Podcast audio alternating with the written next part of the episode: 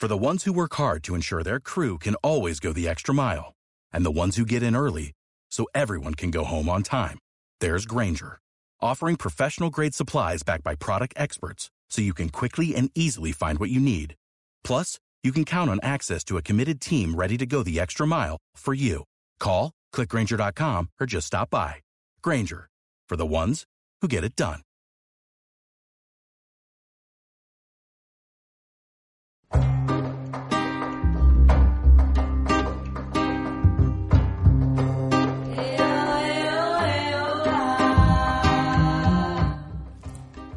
Bienvenidos. Economía al Portador es el podcast mensual del Colegio Profesional de Economistas de Almería con el que queremos crear un nuevo canal de comunicación con la sociedad. A través de este original medio os hablaremos de temas de actualidad vinculados a la economía en general y a nuestra profesión en particular. El pasado día 18 de octubre fue el día de las grandes cruces de nuestro Consejo General de Economistas de España y en esta ocasión uno de los homenajeados fue el Banco de España como institución y su presidente, Pablo Hernández de Cos, a nivel personal. En su discurso, entre otras cuestiones, nos trasladó su preocupación por la educación financiera y la importancia de que este tipo de educación se imparta desde edades tempranas. Asimismo, y vinculado a esa preocupación, informó del resultado de la encuesta de competencias financieras del Plan Estadístico Nacional y comentó su sorpresa de que más del 40% de la población no sabe lo que significa el término inflación. Dada la importancia que en estos días tiene este término económico, en este primer podcast de nuestro colegio hablaremos de la inflación, un concepto que creíamos olvidado, pero que en los últimos tiempos parece haber recuperado fuerza. Será nuestra compañera Mercedes Rico quien explique el concepto de lo que significa inflación. Además, en nuestro podcast hablaremos de la coyuntura de la economía provincial y de la actualidad de la mano del director del Barómetro Económico de nuestro colegio, David Uclés. Rosa Amo y Rebeca Gómez nos pondrán al día de las actividades del colegio. Y para finalizar, charlaremos con nuestro premio economista del año 2020, Luis Fernández Revuelta, quien, bueno, a pesar de su juventud, nos contará cómo se convivía con un IPC del 25% mensual. Y damos ya paso a la primera de nuestras secciones, la de coyuntura económica, de la mano de David Uclés.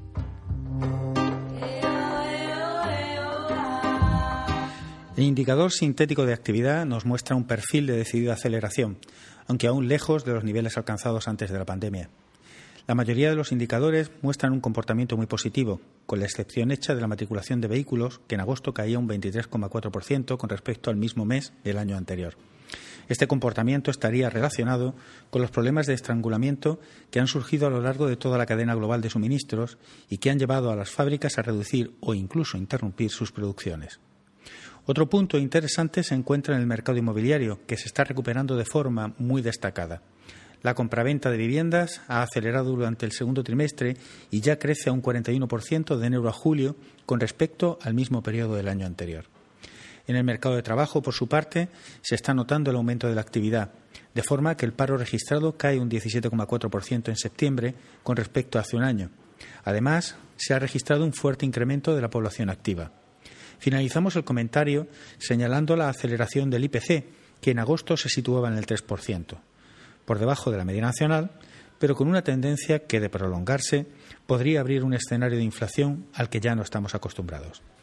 Pueden consultar nuestro informe de indicadores en la web del colegio www.economistasalmería.es.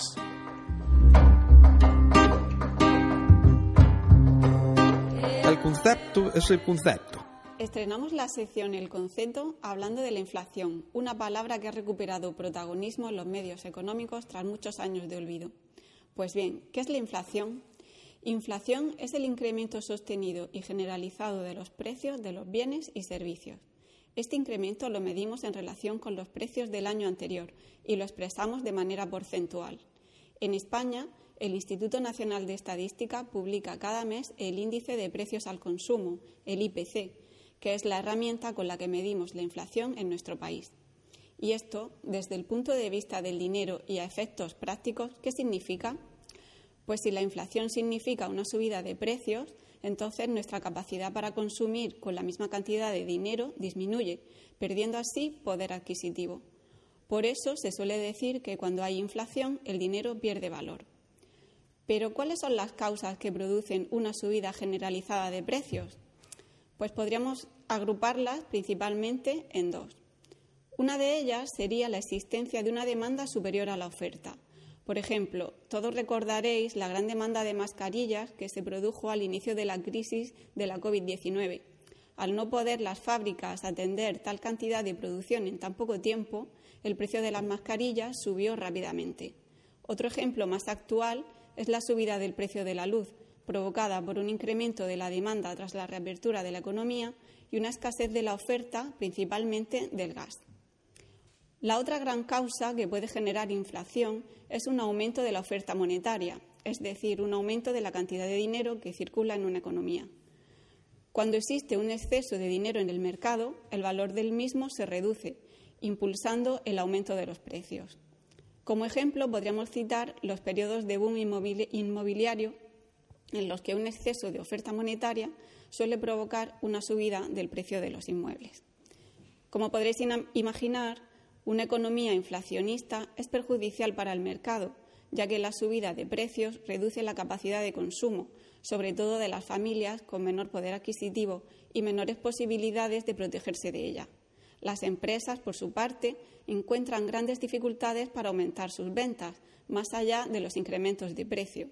En la Argentina de la hiperinflación, una empresa de tele por cable terminó fijando el precio de la suscripción en barras de pan. Entonces, ¿es la inflación algo negativo para la economía? Pues aunque pueda parecerte contradictorio, una inflación baja y controlada en torno al 2% es buena para la economía. ¿Por qué? Pues si no hay inflación, o como pasó en Japón durante los años 90, hay deflación, significa que los precios bajan. La demanda de bienes se paraliza porque los consumidores prefieren esperarse a que sigan bajando los precios y las empresas ven reducidos sus márgenes aparecen problemas financieros y terminan reduciendo la producción. En definitiva, se produce una ralentización de la producción, del consumo y del crecimiento económico. Sin embargo, con una inflación baja y estable, se consigue una estabilidad controlada de los precios. Las empresas estarían motivadas para producir y generar empleo, aumentando el consumo y, en definitiva, el desarrollo y el crecimiento económico. Por eso, la inflación es uno de los elementos más importantes de la macroeconomía y de la política monetaria.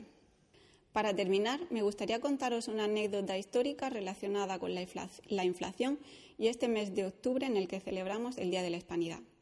¿Sabíais que el descubrimiento de América pudo ser la causa de la gran subida de precios que sufrió Europa en el siglo XVI? La llegada de oro, plata y piedras preciosas procedentes de las minas del Nuevo Mundo caló en el sentir de los europeos. Al darse cuenta cómo derrochaban aquellos que volvían allende los mares, mientras ellos apenas ganaban para su sustento, decidieron subir los precios de sus productos y participar de la fiesta.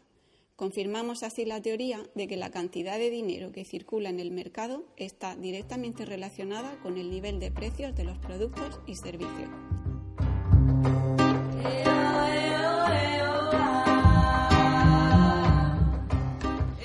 Nuestro calendario de formación destacan dos fechas. El 11 y 12 de noviembre celebraremos las jornadas de Derecho Concursal y Societario en el Salón de Actos del Colegio de Abogados. El 25 de noviembre tendrá lugar en la sede del Colegio de Aparejadores el curso sobre las nuevas reglas de IVA para el comercio electrónico, que impartirá Mar Puente, administradora de la Agencia Tributaria en Medina del Campo. Además, el 3 de noviembre emitiremos un webinar sobre los fondos europeos Next Generation, orientado a pymes, que organiza el Consejo Andaluz de Colegios de Economistas. En cuanto a comisiones y grupos de trabajo, mención especial merece el 4 de noviembre, cuando tendrá lugar la primera reunión presencial de la Comisión de Jóvenes Economistas que ha impulsado el Consejo General. Esta tendrá lugar en su sede nacional y en ella se reunirán jóvenes de los colegios de Almería, Cádiz, La Rioja, Alicante, Castellón, Valencia, Lugo o Tenerife. El Colegio de Economistas de Almería concede anualmente el Premio Economía, un galardón simbólico sin dotación económica que reconoce a personas o entidades por su contribución al desarrollo económico, social y cultural de la provincia. El Premio Economía es el máximo galardón que concede nuestro colegio y ha recaído en ediciones anteriores en empresas como Agrobio, Real Track System, LD Aromáticos, Vicasol Grupo Caparrós o Visual Chat. El Premio Economía 2019 recayó en Biohorizon Biotech, empresa pionera en la producción de biofertilizantes basados en microalgas para la formulación de un amplio abanico de soluciones para la agricultura. Es un ejemplo de empresa de calidad contrastada, innovadora e internacionalizada y también una empresa socialmente responsable. En 2020 el Premio Economía recayó en Cáritas Diocesana de Almería.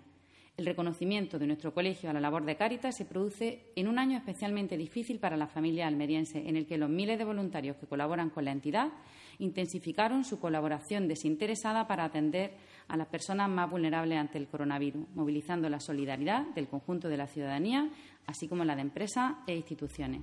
Los galardones se entregarán en un acto público el próximo 26 de noviembre.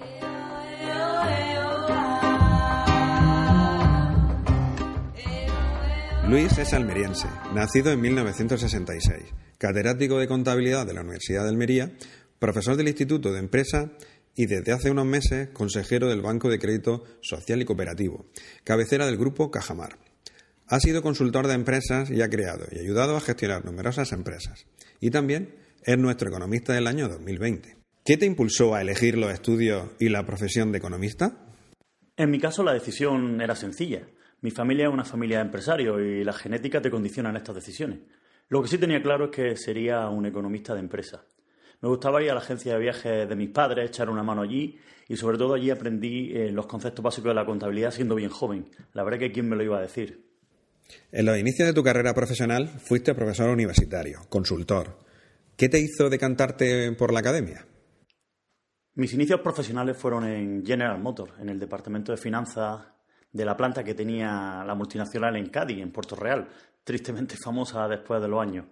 Allí descubrí todo el tema de los costes y el control de gestión desde la perspectiva de una gran empresa, ¿no? como lo fue General Motors. La verdad es que eso sí que fue un máster. Durante esa experiencia, Salvador Carmona, mi maestro, me ofreció la oportunidad de dar clases en la Universidad de Sevilla, donde acababa de terminar mi estudio. La verdad es que no pude rechazar la oferta, pero el gusanillo de la empresa, digamos que no se quedó apagado del todo. Elegir un mundo universitario fue una buena decisión. He tenido magníficos compañeros y he podido experimentar las teorías con las aplicaciones prácticas que hemos llevado a cabo en muchísimos proyectos de transferencia del conocimiento. Luis, ¿qué destacarías de tu carrera profesional hasta el momento? Mi gran satisfacción es haber intentado transmitir la utilidad de la contabilidad a mis alumnos, tanto en la Universidad de Almería como, en, la, en la Escuela de Negocio, en el IE. Eh, la verdad es que hay que reconocer que la contabilidad no es precisamente la más popular, no es la parte más popular de la ciencia económica, pero eso no quiere decir que no sea útil e importantísima. La verdad es que te sorprende ver aún hoy día cómo algunos ejecutivos todavía no tienen entre sus principales preocupaciones contar con un buen sistema de control de gestión, pero no delegan sus directores financieros, sino como parte de la rutina de ellos mismos. Desde el año 91 que llegué a Almería, a la entonces Universidad de Granada, creo que habré tenido más de, calculo que 3.000 antiguos alumnos, ahora le llamamos alumni, eh, que, estoy convencido que llevan algo de esa impronta y de haberles transmitido la necesidad de, desarrollar la contabilidad dentro de sus organizaciones. La verdad que ese es mi principal orgullo. Bueno, y la verdad que desde hace un año también, pues ser miembro del Consejo de Administración del Banco de Crédito Cooperativo del Grupo Cajamar, pues la verdad que también es algo, algo muy, muy satisfactorio. ¿Crees que la Universidad de Almería está cumpliendo suficientemente su labor social y formativa? ¿Cómo crees que podría mejorar? Bueno, sinceramente creo que las cosas se han hecho bastante bien en la Universidad de Almería. Bueno, sabéis que lo he vivido desde dentro, desde su fundación, que además teniendo distintas responsabilidades, porque aparte de mi labor docente, pues empecé siendo vicedecano de la Facultad de Ciencias Sociales en aquel momento hasta llegar a, haber sido vicerrector durante cuatro años. Eh, es que, es que hemos pasado de 0 a 100 prácticamente en, escasos 28 años, ¿eh? que parece mucho, pero no lo es tanto en este tipo de organizaciones. La, universidad se ha convertido en un referente para la sociedad almeriense a la que se debe y la verdad es que estamos formando a las jóvenes generaciones tanto con, conocimientos como en valores, ¿no? que es lo que intentamos hacer. ¿Podríamos hacer más? Pues seguramente sí podríamos hacer. Y estoy convencido de que todos los profesores y el equipo directivo pues están en ello. ¿no? Eh, hombre, deberíamos intentar adaptar nuestros títulos más a las demandas sociales en la medida de lo posible o incluso eh, crear tendencias, es decir, adelantarnos a dichas demandas, ¿no? No esperar que la sociedad demande, sino que seamos nosotros los que podamos ofrecer, ¿no?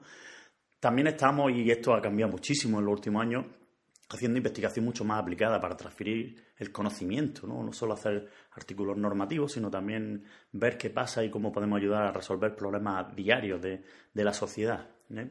Eh, pero no podemos olvidar que nuestra principal misión, nuestra principal misión es formar a los futuros profesionales de, nuestra provincia. Hay un tema que un tema que está ahora muy, muy de moda, pero no moda pasajera, sino que se va a quedar que los temas de sostenibilidad, los temas que llamamos de ASG, medio ambiente, sociales y de gobernanza. Yo creo que ahí también la universidad tendrá que empezar a hacer de una, formación transversal para todos los alumnos de la universidad en estos temas por la importancia que tiene la sostenibilidad en el futuro. ¿Qué ha significado para ti ser elegido como consejero del BCC? Bueno, pues ha sido una de las cosas más emocionantes de mi carrera, la verdad, juntamente ¿no? con haber sido nombrado economista del año 2020 por nuestro colegio ha sido, fue una, fue una noticia magnífica, un reto, pero sobre todo está resultando una experiencia súper gratificante. La verdad es que todos los, todos los almerienses conocemos nuestra caja, ¿no? desde fuera, pero la caja ha crecido enormemente. Se ha creado un grupo con otras 17 cajas rurales más pequeñas que llamamos, bueno, que es el Grupo Cooperativo Cajamar, cuya cabecera es el Banco de Crédito Cooperativo, que es donde yo estoy. Eh, la verdad es que una vez estás dentro te das cuenta de la importancia que tiene este proyecto que empezó pues, hace 50 y algo años ¿no? en Almería de una manera muy humilde y a dónde ha llegado nuestro día. Esto tendrá que estar en los libros ¿eh? porque es una cosa espectacular. Es que ser una de las entidades financieras de referencia a nivel nacional y que seamos la única gran cooperativa de crédito española que está bajo la supervisión del Banco Central Europeo. Esto es todo, todo un hito. ¿eh? La verdad es que me he encontrado en el BCC, en el Grupo Cooperativo Cajamar, con un equipo profesional muy, muy preparado, con una visión de futuro y estoy convencido que va a llevar a la entidad a ser un referente importante a nivel nacional y a nivel europeo. ¿Qué ha significado a mí? pues la verdad que abrirme las puertas a un mundo nuevo, a, conocer a gente y relacionarme con gente muy profesional, muy capacitada, muy preparada y sobre todo pues, ser algo, ¿no? participar en algo que es importante para los almerienses y como no para los españoles.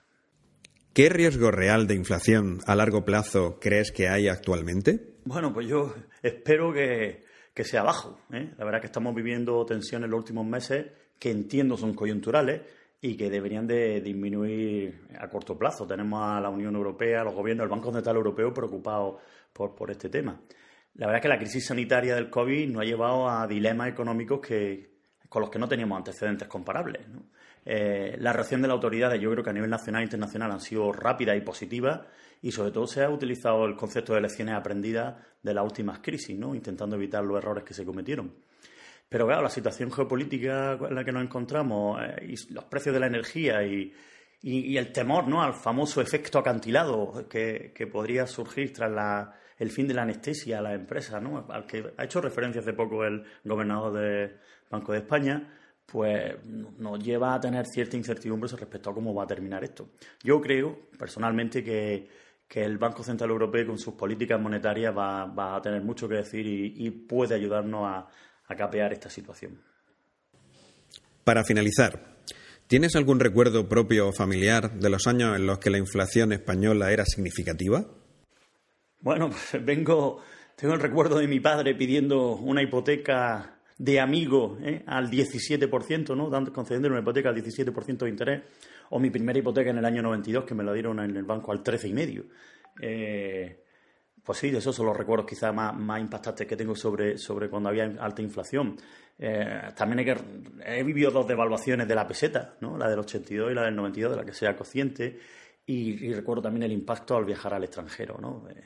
y, pero afortunadamente no, no, no soy, afortunadamente no, no he tenido problemas de pérdida de poder adquisitivo o de competitividad, haber perdido competitividad por este motivo. Muchísimas gracias, Luis, por tus palabras, por compartir con nosotros tu experiencia profesional y tus vivencias personales.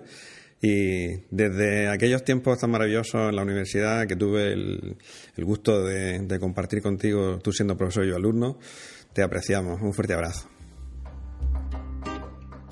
En este programa han participado Ana Moreno, David Duclés, Mercedes Rico, Rebeca Gómez, Rosa Amo y en la voz en off José Manuel Sierra.